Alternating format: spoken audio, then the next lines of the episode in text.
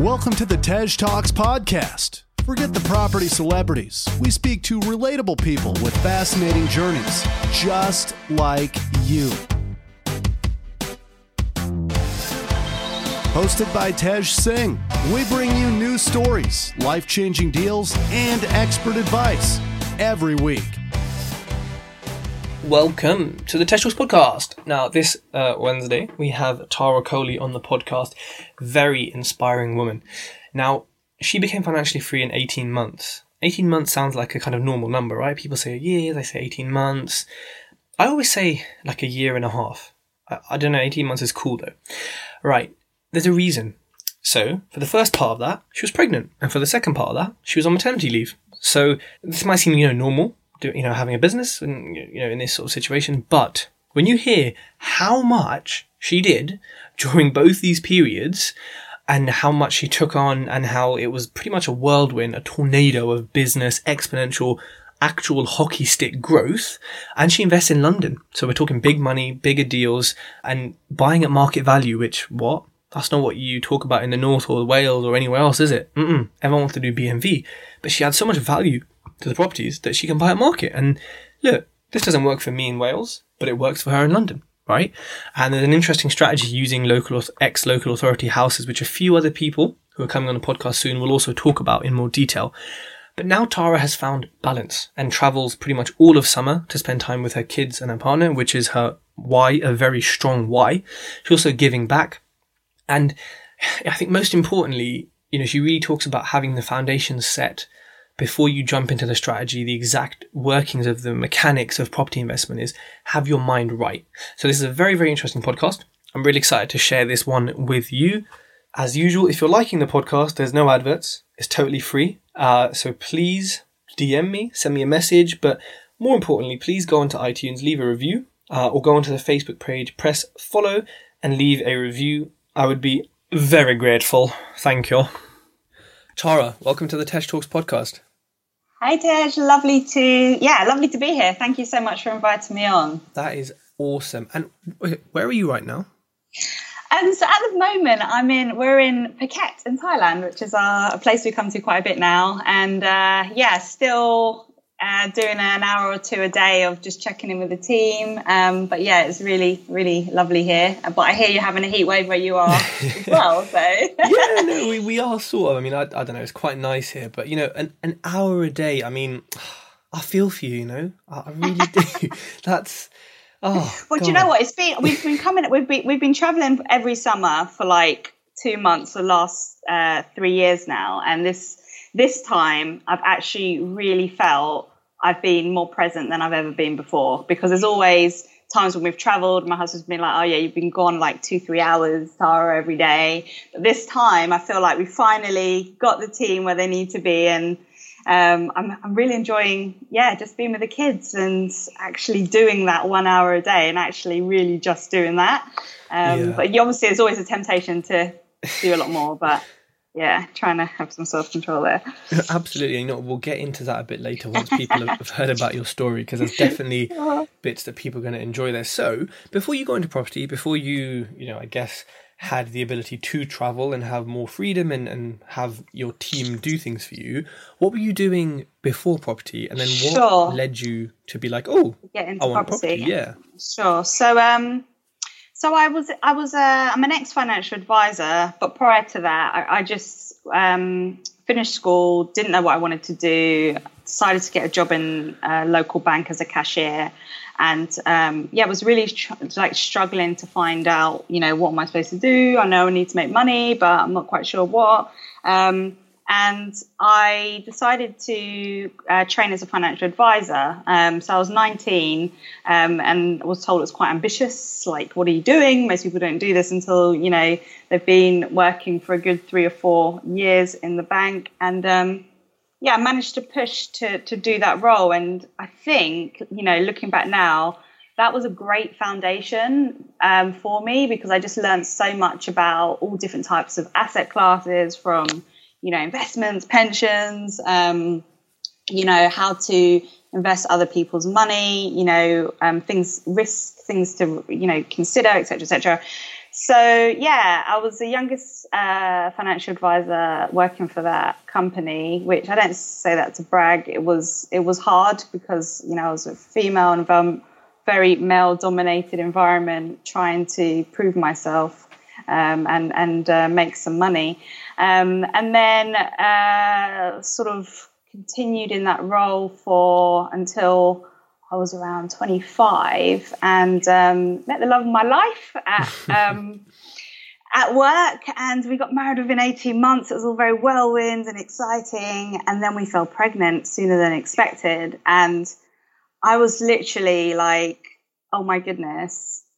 I, well, I, well, if I'm honest, I'm really embarrassed to say this. I burst into tears when I found out I was pregnant, not because I was happy, because I knew that I wouldn't be the present mummy that I wanted to be. Um, I was working silly hours. So I was 25, working silly hours in the city um, in Oxford Street. Had a beautiful kind of office overlooking, you know, Oxford Circus. And um, yeah, I just felt really like, I'm, uh, what am I going to do? You know, I'm going to have to drop this kid off at nursery when he, when he's like six months old and not pick him up until you know six o'clock. And that's just not what i, I wanted. Um, and so it kind of really made me do some deep research and start looking into how i could have a you know do something that would give me a bit more balance. Um, and then property came along. Um, yeah. So, so that's how that's how it all started. I ended up getting an email um, through uh, from progressive properties which i think they email everyone. I don't know how they always they get their email addresses but yep. i got a random email and i was just like okay let me go. And um, um, and then I ended up doing another property course before theirs and losing a lot of money, and just thinking, oh my gosh, you know, you can't make money in property. It's all a scam, and I felt really burnt and all of that. And then I ended up doing um, a progressive event, a free event, and just listened to some of the testimonials. I was just like, do you know what? I really believe I can do it if I just learn how to do it the right way. If I can just get the right education, all the things should come together, and then I can just pick up some pace and get going. Um, and so I signed up to do a couple of their courses, and I did pick up pace. um, and uh, it kind of it wasn't um, you know it wasn't easy. Um, I set myself a quite a outlandish goal, which was to get ten thousand pounds passive income in eighteen months. Um, so nine months pregnancy, nine months nine months maternity, and my hope was that I'd hand in my notice um, before I needed to go back, and I did. So. Wow. And yeah, that's the short, shortened version. you know, and it's, it's interesting because in what you said right at the beginning, which was the the company or your your colleagues were saying, "Oh, you know, you can't do that. That's that's yeah. not normal. You know, us boring people, we take three years because we're thick." And I just think that like whole thing that people do and say in jobs is like mm. for me, mm. that's like the only reason you need n- never to want to work for someone because it's exactly. like, who the hell are you to tell me what I can do, and it's it's so frustrating when people agree. do that, and you prove them wrong. So it was like, eh, you know, yeah, there you go. Yeah, had something to prove. I well, did. exactly. So you, you, got your education. You yeah. went on some, went on a free course, went on some paid courses. Yeah. now you obviously had quite a bold ambition there. Now, yeah. How? So when you went back then when you were starting, how did that materialize into like daily, weekly, monthly actions? Like, what was your strategy? Right. What did you sure. need to do? So actually, at the I was on the um, uh, the, uh, the progressive VIP program. One of the first things that they, one of the guys, he's not doesn't work for them anymore. Um, he mentioned was Darren Hardy's um, uh, book. I think I don't know if it's still out because I can't find it anywhere on Amazon, but it's called Your Best Year Ever. Um, and so that book, that book, it gave me a great foundation to create a plan.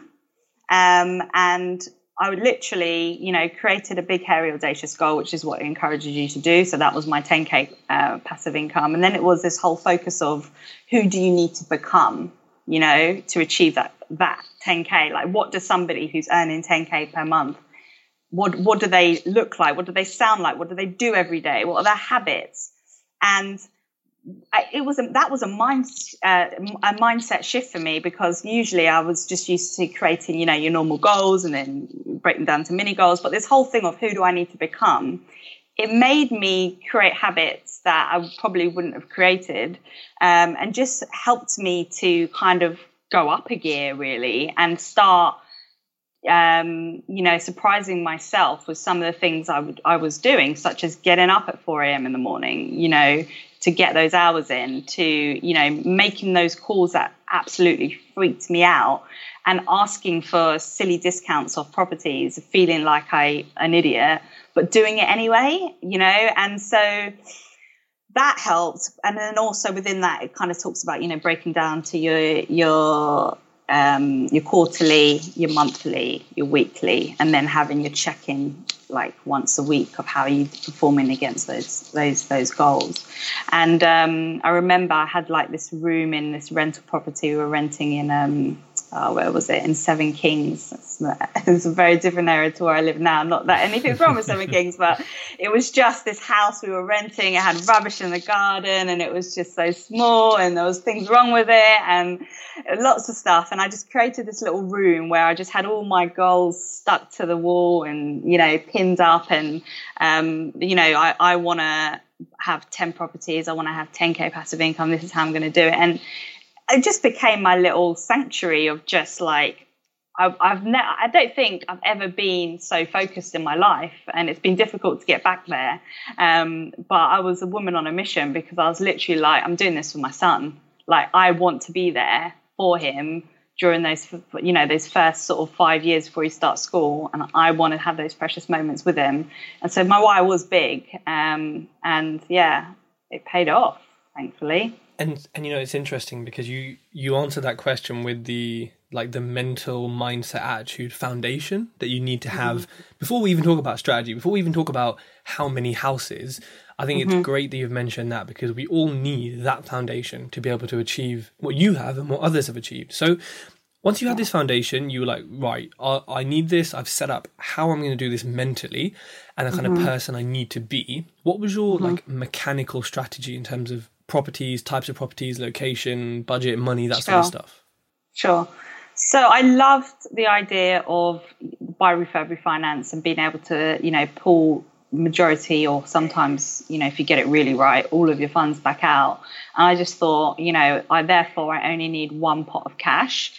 Um, and I didn't have any cash. Um, we just blown a lot of money on our wedding, and um, yeah, it was we were saving for our first house and all of this stuff.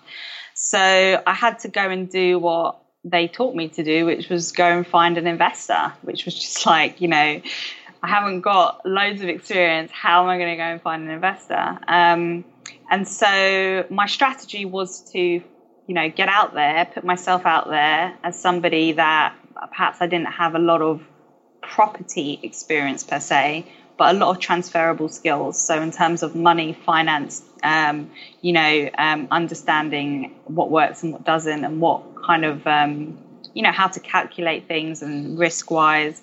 I had a lot of transferable skills that I knew I could bring to the table, um, and I knew that. I spent a lot of time looking at everything I'd learned and crunching the numbers across a number of different um, areas and looking at where where could I get how could I get and where can I get this model to work? Um, and so when an investor came along, I would blow them away with my confidence and the detail and, you know, what and how I would get their money back to them and also offer them a 50% stake in everything that I did. Um, so that so the key thing was to impress once the right person came along, but make sure that I was ready, you know. Um, and then it was to look for an investor. So how did I go about doing that? Um, I I I I um, tried to add value wherever I was. So I was on a lot of property forums, and I just tried to you know make sure that if anybody needed any information about anything, I would try to be that person that would crop up a lot and just give that information and try to share my knowledge. Um, and then off the back of that, um, so this was, I started my journey Octoberish. By the December, I had a, a lady ask me to meet her for a coffee chat in central London. And I wasn't sure whether I should go because I was so busy, um, you know, lots of other stuff. But I went and, um, you know, unbeknown to me, I didn't realize that I was that was the that, that was going to be the moment, you know, where I needed to show up. I didn't expect, I didn't even think it was, I didn't even think she had any money um, at all. I just thought I was helping. And so she quizzed me, asked me so many questions. Um, I wanted to know some quite personal questions as well, but she was looking for a business partner um, and she had quite a lot of money. Um, and yeah, by the end of it, we'd agreed to do a deal. Wow. And that was the start of the journey. And it's interesting because you you said that you didn't know that was the moment you had to show up, and like we never know, right, until it happens. No, and it's exactly. It's like maybe that's a message to all of us that is when you don't feel like going to a networking event, you don't feel like making that meeting. That could be mm-hmm. the one that tips it over the edge and start yeah. something great. So, yeah. you you mentioned London there. Where do you live, and where did you decide to invest? Sure. So I grew up in South East London. So that was my place that I knew really, really well. And, um, you know, compared to other parts of London, I knew East London had some opportunity there, but I wasn't living there at the time. Um, so I thought, let's try and look into Southeast London. And so I ended up um, investing in um, Lambeth, um, Merton, um, Southwark, just buying up lots of different types of properties with that met my criteria within those boroughs. So a lot of them were ex-local authority type stuff, so quite ugly stuff, but cheap, but good square footage. Um, where I could add some value. So needed maybe a facelift, could maybe add an extra bedroom, chuck in an ensuite. Um, and then that would increase the value enough to get at least 50 to 75% of our funds back out. In some cases, we did depending on who we had on the day or the surveyor, how they felt, you know, uh, 100 to 125% mm-hmm. in some cases. So yeah. um, we were buying our property a month and we were just going for it, um, you know, and it was a, a very intense time. It sounds like it was wow, but it was. I had an investor who I was doing all the legwork, and she's a very detail orientated person, uh, strong business acumen, and she wanted a lot of you know information about everything and so she should. But we were buying so quickly it was taking up a heck of a lot of my time. And bearing in mind i'm pregnant as well um, and it almost yeah completely burnt myself out. So I, I, would cry every single month just from the stress of it all um, and lack of systems um, lack of understanding of how to build a, a, business and having the correct foundations in place. But yeah, it was a learning curve. I grew immensely during wow. that time. And you know, it's interesting because when you mention uh, buy, refurbish, refinance, when you talk about you know offline, you said I want all my things to cash flow a lot. Um, mm-hmm. A lot of people would take those two things and say, right, well, you know, Tara invest in the north then, or, or somewhere mm-hmm. outside of London because it's mm-hmm the yields are better, etc., etc. Now, how mm-hmm. did you go against what I guess most people think and say, which is don't you know invest in London for cash flow? Like, what? How did you mm-hmm. figure that that would be your strategy that would work so well? Well, you know, I'd done my numbers and I figured out, you know, there is a lot of room to get uplift in London.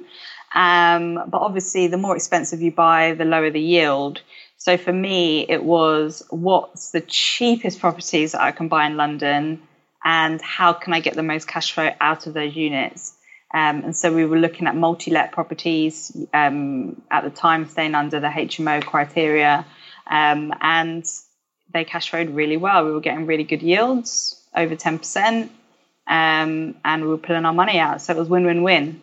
Um, and yeah, it's because of that portfolio that I've, we've now moved to New Forest. So we've moved out of London with the kids. Just wanted a slightly slower pace of life, uh, and for it to be a little bit safer environment for the children. And um, we've replicated the same model where we are. So um, yeah, it doesn't necessarily have to be London, but I think as long as you do your numbers, do your figures, make sense.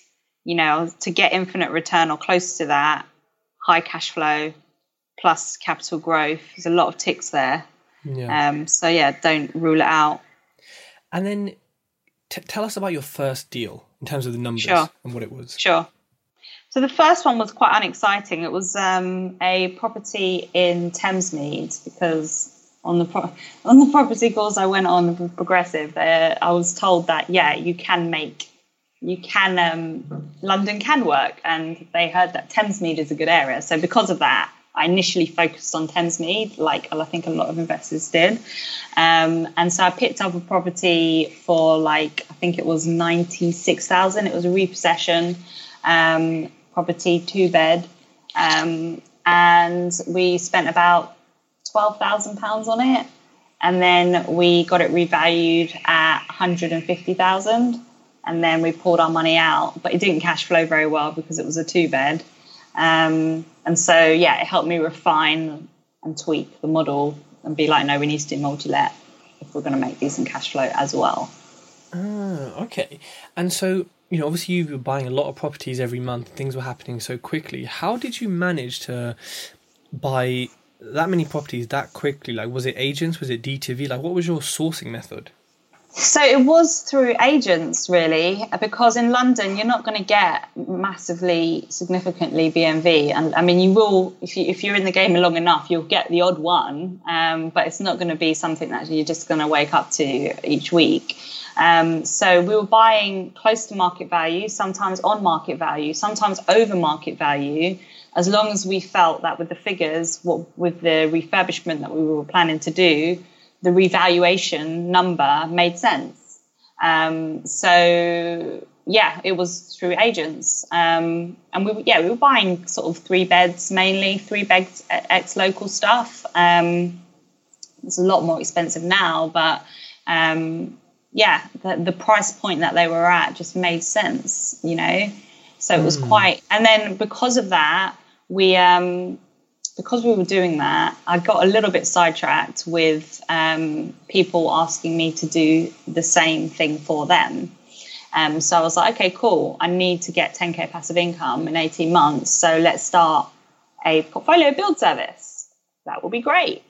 Um, and so we were charging people, we were charging people like 15k, which is quite the top end of what you probably would pay. But that is because we were giving them their money back. Like they, we were, the, the service worked, you know, um, and they were able to build up their own portfolios that cash flowed really well. But I got distracted by that because with that comes energy, time, loss of focus. You're building someone else's portfolio. So, um, yeah, in hindsight, it was good but keep focused. you know? Yeah, no, definitely. I mean, it's so you know you had your your goal, you had your target, and I guess you know sometimes on that path you don't always just go straight there. You're like, oh, here's an yeah. opportunity. Let me say Shiny yes. Penny syndrome, yes. Yeah, exactly. so yeah. you're buying properties quickly, using agents, obviously building yeah. a name for yourself, doing it for other people. Um, when it when it came, and actually going back one minute, when you said I bought them at market or above market. That's really yeah. interesting for everyone to hear because we're taught yeah. by every yeah. course by BMV, by BMV. Yeah. Now, I think what you, you said is important. If you can add enough value that you still pull all your money back out, then just buy at market, get off the market, and start that relationship with the agent because it also depends. Like, look, if I, you know I invest in Wales, I can't buy mm-hmm. at market. There's no, it just doesn't work. But yeah, it'll work in certain areas, and, and look, yeah, some parts of London being one of them. So yeah. You said so. Okay, so you didn't have a big cash pot yourself. You had this investor who funded yeah. deals with you. For people mm-hmm. listening, how can they find investors? Yeah, so I've since gone on to um, get a lot of investment from different investors, but I like to work with a few key ones now and just use the funds again and again. Um, I would say that when it comes to getting investors, you need to definitely be able to share what you do confidently. Um, because now we're in a position where we invest in other people's deals now because we can, which is great. I never thought I'd be on this side of the fence, but we've built things in such a way that yeah, now I, I need to, I need, I need, I can't invest all of our cash um, myself. I need to look to other people. So we've started to do that. And so what uh, now that looking it, looking at it with an investor hat on myself, it's you know, does this person do I believe this person knows what they're doing? So usually it's great to talk to people. A lot of people can talk the talk, but send me the figures, you know. And when I see people's figures, I can tell within 10, 15 minutes looking over them, sometimes even five or a few, nah.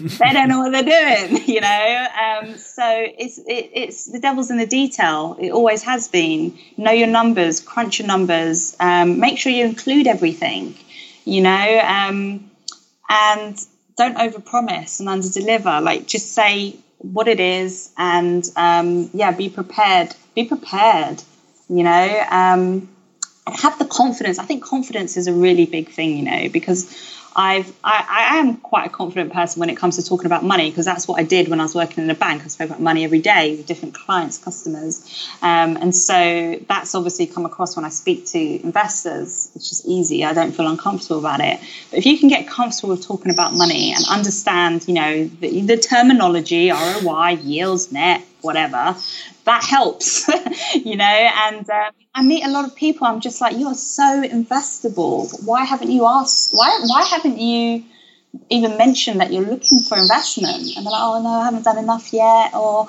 oh, you know. And it's like it's a lack of confidence.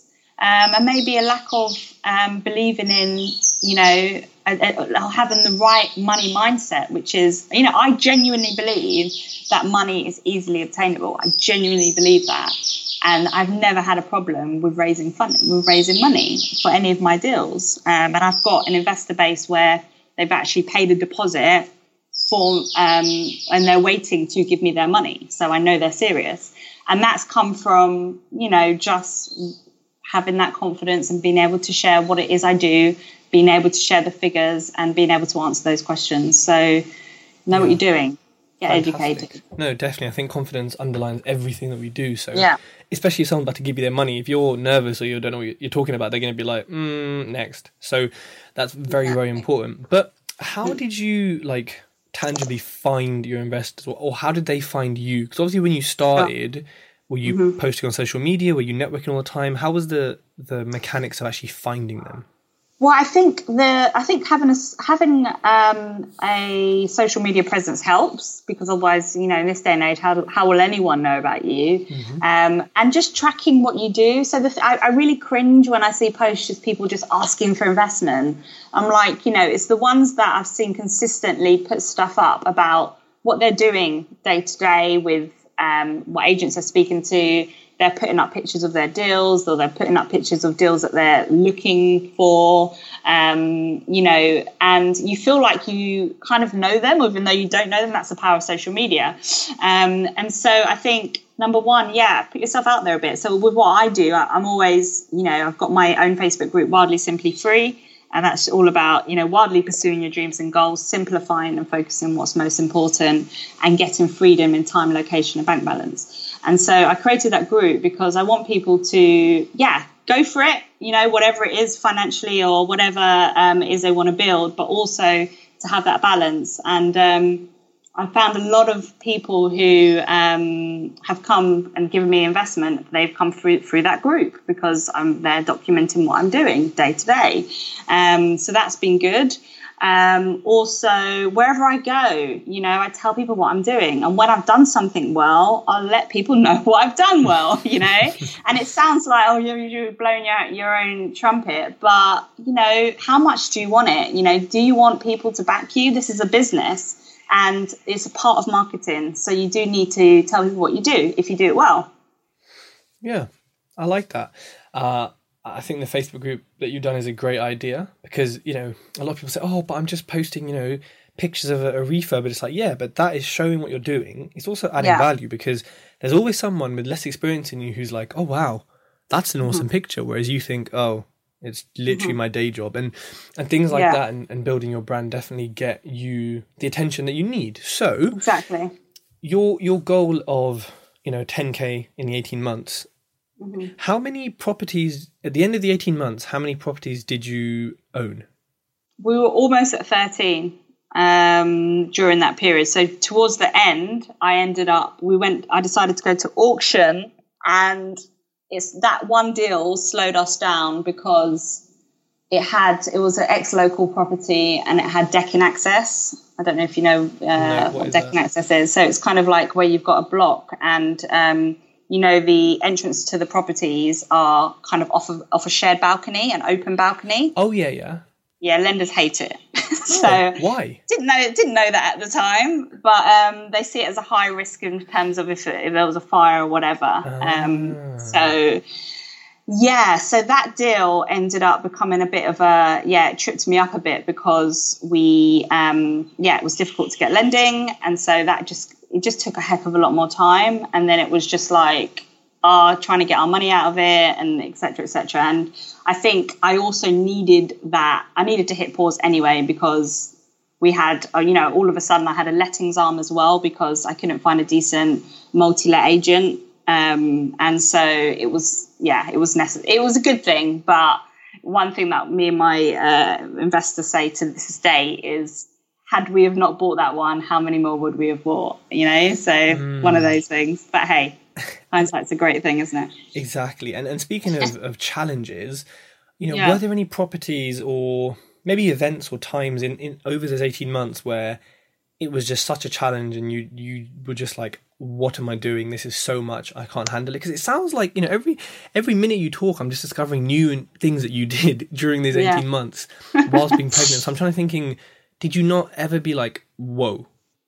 Yeah, so I, I was literally in tears every single month. And I think the biggest pain came from the management of those multi let tenants because we, we also, I also started doing some rent to rents um, in the areas where we were getting a lot of demand for rooms. Um, so I was like, okay, let's let's do that as well. So we ended up building up a rent to rent portfolio.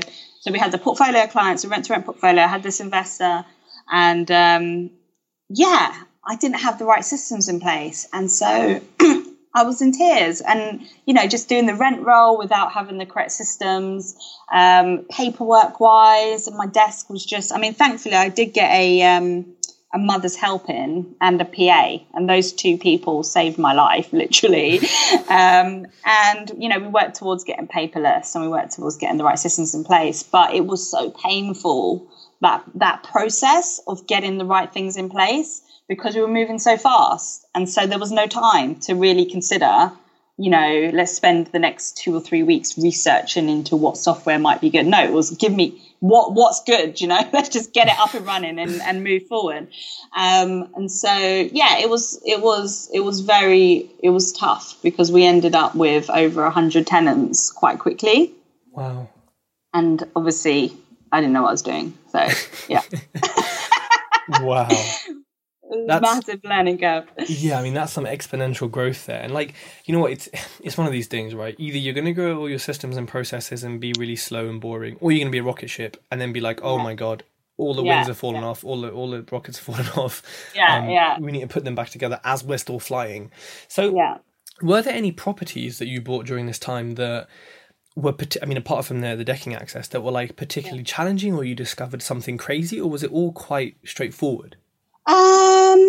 So I'm just trying to think. Was there any like? Not really, because I, I once I once we got the pace with what works, and this is this is the thing is once I knew something worked, it was just a rinse and repeat. Let's rinse and repeat. You know, um, the auction one was my yeah was the shiny penny again. Just like oh, that's a great, incredible value. Da, da, da. Let's go for it. But yeah, well, I wasn't buying at auction. You know, so. I, it was it was it was a distraction. Um, but yeah, no, it was a rinse and repeat thing. The only the only thing that we that I did before I left London, 2015, um, I decided to open a women's refuge, which was because I watched a program, a documentary called "Murdered by My Boyfriend." Um, on Channel Four, I think, and I was in floods of tears, and I was just like, "Oh my gosh, like what can I do?" And um, refuges up and down the country are closing. Two women a week in the UK are dying. And um, I was like, you know what? I'm about to do a HMO with this property. Can I JV with a charity and use it as a refuge? Um, and so, yeah, with that, that this is the one, I guess. This is the one that caused the most stress, but it was the most worthwhile thing I've done in a long time. That it was worth it. So obviously, can you imagine trying to set up a women's refuge that's supposed to be anonymous, but yet you need to go through planning, but you can't let the whole road know what it's going to be, and lots of learnings, you know, lots of learnings. And then um, we had Japanese knotweed in the garden, Oh, nice. and then yeah, so it's just it's just yeah, and then there was lots of different things where um, building control, you know, just putting spanners in the works with what they wanted. That wasn't expected. So they wanted lobbies and before every room and before you enter every room, which wasn't something we were told or was anywhere on on the you know the stuff that we read. And so all of these things, then minimum room sizes. So it was a big. It was just yeah, it was a bit of a headache, but um, we got there. And yeah, it's been a great venture, and um, yeah, it's worked really well since. But yeah, it was Well, I think you know, as, yeah, like you said, as much as it was a challenge, you yeah. you know used property to genuinely, really, really help people, and Yeah. you know, typical council making it difficult to do anything to help anyone um, apart Yeah. from themselves, and but you came out of it, changed people's lives who are who are staying there, um, but still made property work, and I think it's. As not, you know, as much as we're chasing freedom and money and balance and things, it's, It's always good to you. Yeah. yeah, to give back sometimes. So, yeah. you know, when we started this podcast, we spoke about your location. Now, Mm-hmm. for everyone listening, and for me, I've heard you just be an absolute whirlwind tornado for 18 months. um, and then obviously looking after a newborn for the sort of half of Yeah. that, which Yeah. I haven't even looked after a puppy, so I can't even imagine like how how that is. Um, so it sounds like things were maybe not as balanced as sort of what you were aiming for in the future. So I guess was there a point where you said, actually, right, I need balance, and what kind of things did you do to get that balance that now let you travel sort of whatever you Yeah. want? Yeah, so I mean, I I got to a point where we, you know we created financial freedom. Yes, obviously I could continue to add to that, you know, income stream, and that was something we wanted to do. But I got to the point where I was like, what am I doing this for? Like, I'm tired. I'm, you know, being in London so fast paced. It's quite, you know, just be just even doing the school run stressful. Uh, you know, speaking, trying to build relationships with neighbours can be a headache. I'm not saying anywhere you know any location's better than another or you know anywhere's perfect because it isn't but i just was i just craved a slower pace um, and i just had this yearning for a slower pace of life. And because i was working from home on the business from my laptop and all of my team were remote i got to the point where i was like i could do this anywhere. You know i don't have to be here. Um, we had just done buy refurb refinance on our residential home. So we bought this beautiful house in south london um, Victorian house, and uh, we bought it for seven eighty, and then we were doing works to that to then take it up to one point one five to then refinance that. Um, and I we just finished this beautiful refurbishment. I remember thinking, I just don't think we're going to stay here. It was supposed to be our forever home. Um, so I started reading a lot of books, like you know, like um, how to slow down, mindfulness, um, like simple abundance type of that stuff, and just minimalism and just kind of take stripping things back, you know, and getting rid of all of the distractions and you know the power that technology has on you, and just trying to get a little bit more um, aware of how I spent my time and what I wanted. Um, and then out of that came this desire to move to the countryside. And um, it, my husband worked in the city in banking, and he was very much, you know, climbing his career path. And it was like, well, babe, if we're going to move out, I want to move out, out, and you're going to have to quit. And he was a bit like it took him about two years to actually get to the place where he was like, do you know what? I think I think what it was is he managed to get a sabbatical from work, and I knew that if I could get him out of this country for three months, that he'd probably not want to go back to work because I could I could sell it to him. I could be like, if you didn't work, we could do this a heck of a lot more. Um, and so when we came back, we went, we travelled around. We went to America and all around Asia and uh, Australia. And he, he handed in his notice when we came back, and we we, we moved out. We moved to the forest, and uh, we haven't looked back. So he's now trading. He's a forex trader, and um, yeah, I'm doing property. I'm trying to drag him into property. Um, it's still a work in progress. Well, I think you, you won on getting him to quit his job. I, I have Yes. a, I have a strong feeling you're going to win again, Yeah. um, as Yeah, is I'm normal. So um, it's interesting there what you said um, about you know the ha- so where was it in South London the, ha- your home? Yeah, so we was um, Crystal Palace, right next to the park. Okay, so for anyone Yeah. listening who's not from London, you're going to hear 780 grand and think, oh my god, it must have been a hundred bed mansion.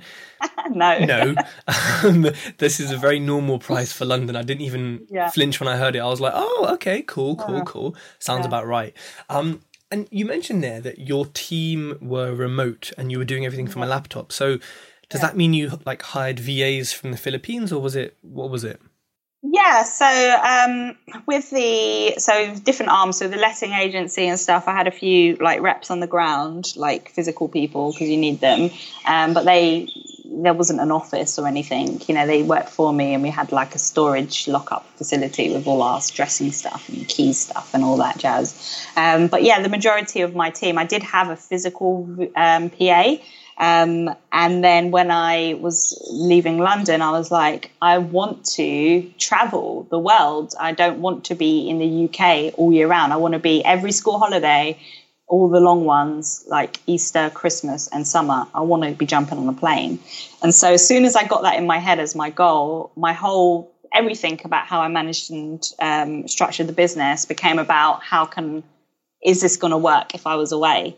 And so, yeah, I hired um, virtual assistants. Most of them, my team are in Pakistan, um, and they're amazing, absolutely amazing. So I've now got a whole family working for me, um, which, yeah, they're so loyal and so good at what they do. Um, yeah, I wouldn't be without them. So then, you know, once you reached the financial freedom at, at about 18 months, after that, was it a case of, right, I'm going to sort of retire, live my best life, maybe buy a few houses, or were you still kind of continuing on a upwards trajectory of buying more? Yeah, so I think, you know, I spent a lot of time figuring out, yeah, what's my freedom number? And 10K was like, yeah, that's a good number. Um, I can live quite nicely on that. Um, and then it was like, you know, for personal growth and also, you know, for doing, being able to send my kids to whatever school, you know, whatever, you know, school, or maybe even live somewhere else in the future once they're currently in primary school in a school that I love. We might maybe go and live in Singapore or go and live in America and send them to whatever school. You need money, money, serious money. So um, I wanted to continue to build our income stream for them. Um, and also to be able to then, I want to, I'm working towards doing a bit more of giving back, you know. So speaking to um, another charity about setting up a, a property for trafficked women, um, she, they need two. Um, and that that that that gets me out of bed. You know that that excites me. Um, but obviously, it's not as lucrative because it's not meant to be. It's, I want to. You can you can make decent income out of it if it's structured the right way. But I just want to do it because I just want to help. That's where I want to get to. Um, so yeah, that the, the goal is to, to, to work towards that. But I'm still building. You know, we still we still do at least two or three projects a year. We're currently um, building up our portfolio in the New Forest, which is a lovely portfolio, and it's so nice to have a lovely portfolio because all of my properties in London, apart from our residential stuff, are ugly ducklings. Um, so it's nice to have some beautiful units coming through that I'm actually proud of. Like, yeah, they're all gorgeous. And so, uh, if I'm right, you do a mixture of buy to let, multi lets, and service accommodation, right? Yeah, so these are holiday lets over service accommodation, um, just because lending on service accommodation isn't very easy to get. Holiday lets are a lot more um, freely available. What's the Um, difference so- in the two? So with the holiday let ones that you've got, you can't like do advertise on certain portals like Airbnb. They've got to be rented out for like five nights or seven nights rather than the short two or three nights. Um, and there's lots of depending upon the lender. There's they've got different types of criteria. Um, so where I live, it's a very much a holiday, um, a holiday vacationy type place, um, right near the ocean, and also it's a big forest. So service accommodation, I think, works really well when you're like, well, I'm sure some people are doing it in uh, holiday type places, but you know, when you're part of, you've got, uh, you're in a city or you've got big companies that you can leverage and uh, do long, longer corporate lets on. It wouldn't work where I am. So the focus is holidays um, and holiday lets, and so that that works well. Interesting. So, if you can't use Airbnb in certain sites, how do you attract customers to stay in there? Yeah, so we've got um, lots of like other like you can use like TripAdvisor. You can use um, there's lots of big um, management companies that have really good marketing. So where we are, it's quite a niche place. So if you if you are advertised on some of these sort of types of websites, um, yeah, you'll get a good a good amount of bookings. So we we get seventy 75, sometimes 80% occupancy, which is quite strong on our units. Hmm. And, you know, I think some courses and some people say, you know what, stick to one strategy, just do yeah. that, and happy days. Yeah. You've obviously got three there, which are yeah. you know, fairly different. What What's yeah. your advice to people who are like, uh, what should I do? How should I structure my strategy in that way? Focus on one first. So I've, I've never done them all at once. So the buy refurb refinance to multi-let was the first thing that I did. And then it was because I had the experience with my own portfolio and was buying for myself, it was easy to package for somebody else. So that's where the portfolio bill came, you know, after that. And then it was, well, we're doing multi lets, rent to rent would be a very similar strategy to move on from from there. Um, and then, you know, we did a slightly bigger HMO with the refuge. And then, um, you know, the holiday let stuff is kind of, it is different, but I'd, I'd already decided that the multi-let HMO stuff I wanted to move away from. is incredibly stressful. Um, and thankfully, a lot of my, uh, I mean, even if you have a team, they still need to be managed at the end of the day. There's no such thing as completely passive. Um, and so with the, with the um, HMO multi, multi-let stuff, um, uh, we've moved a heck of a lot of them onto single lets because rental values have gone up so much in London that there wasn't that much difference anymore. So it was like let's let's move them onto single lets, which has been a dream. Um, it's been such a relief. And then um, yeah, that's that's kind of where we're at. So yeah, one thing at a time, and yeah. then move on. I like it, and you know we've kind of talked about you going from a place of not much balance, exponential growth, to a place of balance and a bit more rest and relaxation, would you say yeah. to people who are, you know, you at the beginning of the 18 months, would you say, right, spend a little bit of time systemizing, finding VAs, even if you don't have a task for them, but just finding them, building that sort of, I don't know, yeah, outsourcing, systemization, etc., then start growing exponentially so that at least you have this to back you up? Or would you say, nah, just go crazy and then come back to it? I would say that you need to create the systems as you go. Um, and so, you know, always look at what is my biggest pain point? Like, what am I struggling with the most? And make sure that you spend that time. Like, I read Work the System, um, Sam Carpenter, and then The E Myth, which reading those two books just changed the, my perspective on how to build systems and to do it right.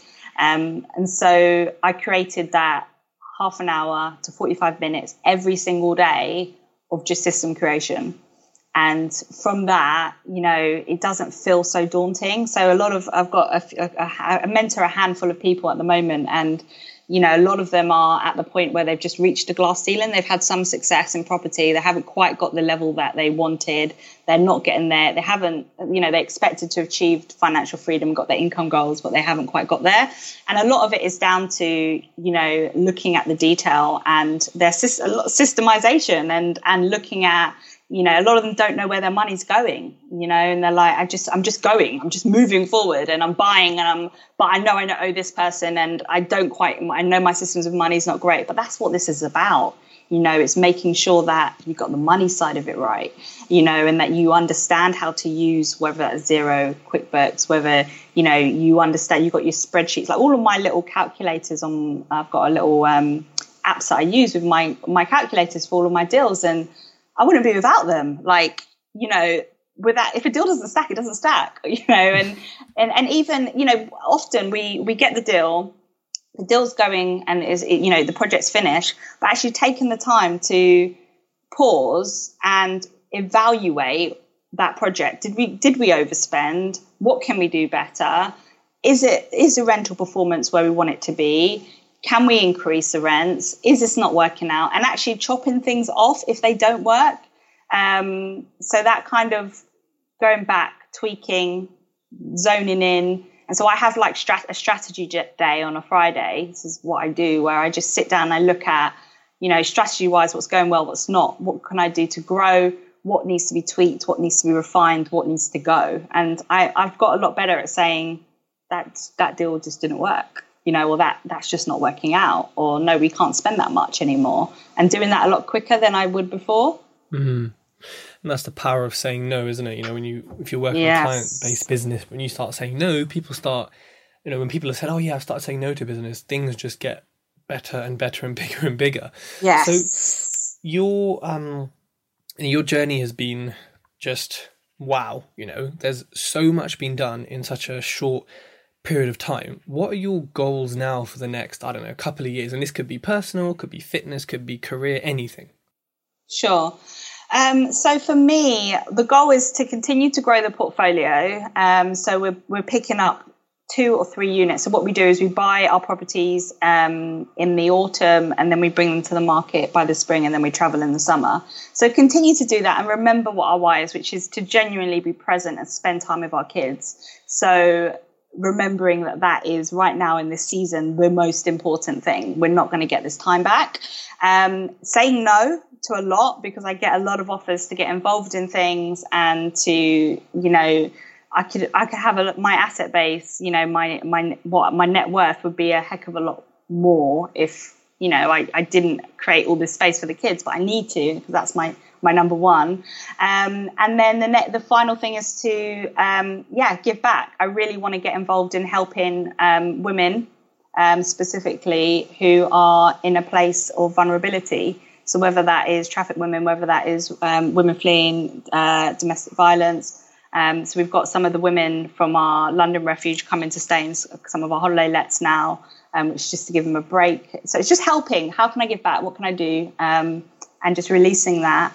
Um, and yeah, just just to be able to um, respond to whatever I feel I ought to be doing in that season, which I don't have it all sussed out right the second. But when you're so busy, sometimes you miss it, and I don't. And I want to be able to have a slow enough pace to be able to know what I need to do in each season as I go. Yeah, I love that. That's awesome. So we've reached almost the end of the podcast. Now it's the quick fire round. So I'm going to hit you with three rounds of of three top things. So, okay. First one is so obviously you've outsourced things. You use a lot of software. What are your top three pieces of software or technology or apps that you find essential to your business? Okay, so I love Asana. I'm sure that's probably mentioned before. We use that with all of our VAs. That one's amazing. Um, we also use a UK post box, which is all of my all of my paperwork gets scanned, um, everything to this central base, and then I can obviously open it wherever I am in the world. Um, so a lot of things don't get dropped while I'm traveling. Um, and I would probably say Google Drive you know it's, it's, mm. it's, i'm sure everyone knows but i use it for everything so uh, i love a bit of google drive so those would be my top three amazing google drive is like it's awesome the, google just yeah. yeah just produce so much for for very very little money if not free actually some, yeah. some of them so what are the biggest three mistakes you've made on your property journey so far um, losing focus and you know chasing after shiny penny. Once you know something works, I think it's, it's easy to get a little bit like um, you know, I guess a bit bored of it. But actually, that's usually the one thing that if you just keep refining and like our last deal was over um, all of our money out, and it's like that's come from years of tweaking and refining the process and experience. So yeah, once you get good at that one thing, so continue, rinse and repeat it because that will probably be the one that would give you, you know, the freedom you're after. Um, other big mistake is not trusting myself enough. So in the early journey, um, I got involved in um, starting a sourcing business with a friend. Um, and that's because I was scared of doing it myself and feeling as though I didn't have the business acumen to do it but I did most of the work. and she didn't know what she was doing. But it was just, wow. it was more like a comfort blanket. Just like sometimes we JV with people or we give away too much when we don't. Actually, you, you, you might be able to sometimes not give away so much. And you can also, if you believe in yourself, maybe having a partner or whatever might not be the right thing for some people. Um, and hitting pause, I didn't do that enough. I probably almost you know, ended up on, you know, I don't know, burnout mode. Um, so now I have this thing called Wonderful Wednesday, where every Wednesday, no matter where I'm in the world, I do something wonderful, whether that's a spa, whether that's taking myself out for a Mai Tai, whether that's going for a bicycle ride, going to a tap dancing class or whatever. On a Wednesday, I push, even no matter how stressful things go, I will get out, even if it's just for a walk, and just have that time. And I've done that as a prevention thing to ensure I don't get back to where I was in those earlier years. Mm, I like it. And then I guess opposite to that, what are your top three tips for people who are new in property? top three tips number one you know make sure that you um, get get educated and become very very good at the thing that you are wanting to focus on better than most and that comes through putting in the effort you know um, number two would be um, believe in yourself have confidence um, and practice confidence when you speak to anyone about and share what you do and share what you do um, that would be the third thing is make sure that you confidently, people talk about the elevator pitch, but it can be a bit cheesy, but being able to share in a way that's relatable and can tell people what you can do for them will make a difference. If you did that with every single person, you are going to get people who might be interested in working with you. Mm, I like it. I like it a lot. So Tara, thank you so much for coming on the podcast. I know you say no to a lot of things, so I'm glad you said yes to this one. Oh, um, bless you. If, thank you. If people want to get a hold of you, what's the best way to do it? Sure. So probably my email, tara at tarakoli.com. You can ping me an email or join my Facebook group, Wildly Simply Free. I kind of share everything that I'm doing day to day within that group. Um, and those would be probably the, the best two two ways to get a hold. Amazing. Thank you very much, Tara. Thank you so much, Tej. If you like this podcast, connect with Tej on Facebook, LinkedIn, and YouTube for more great content.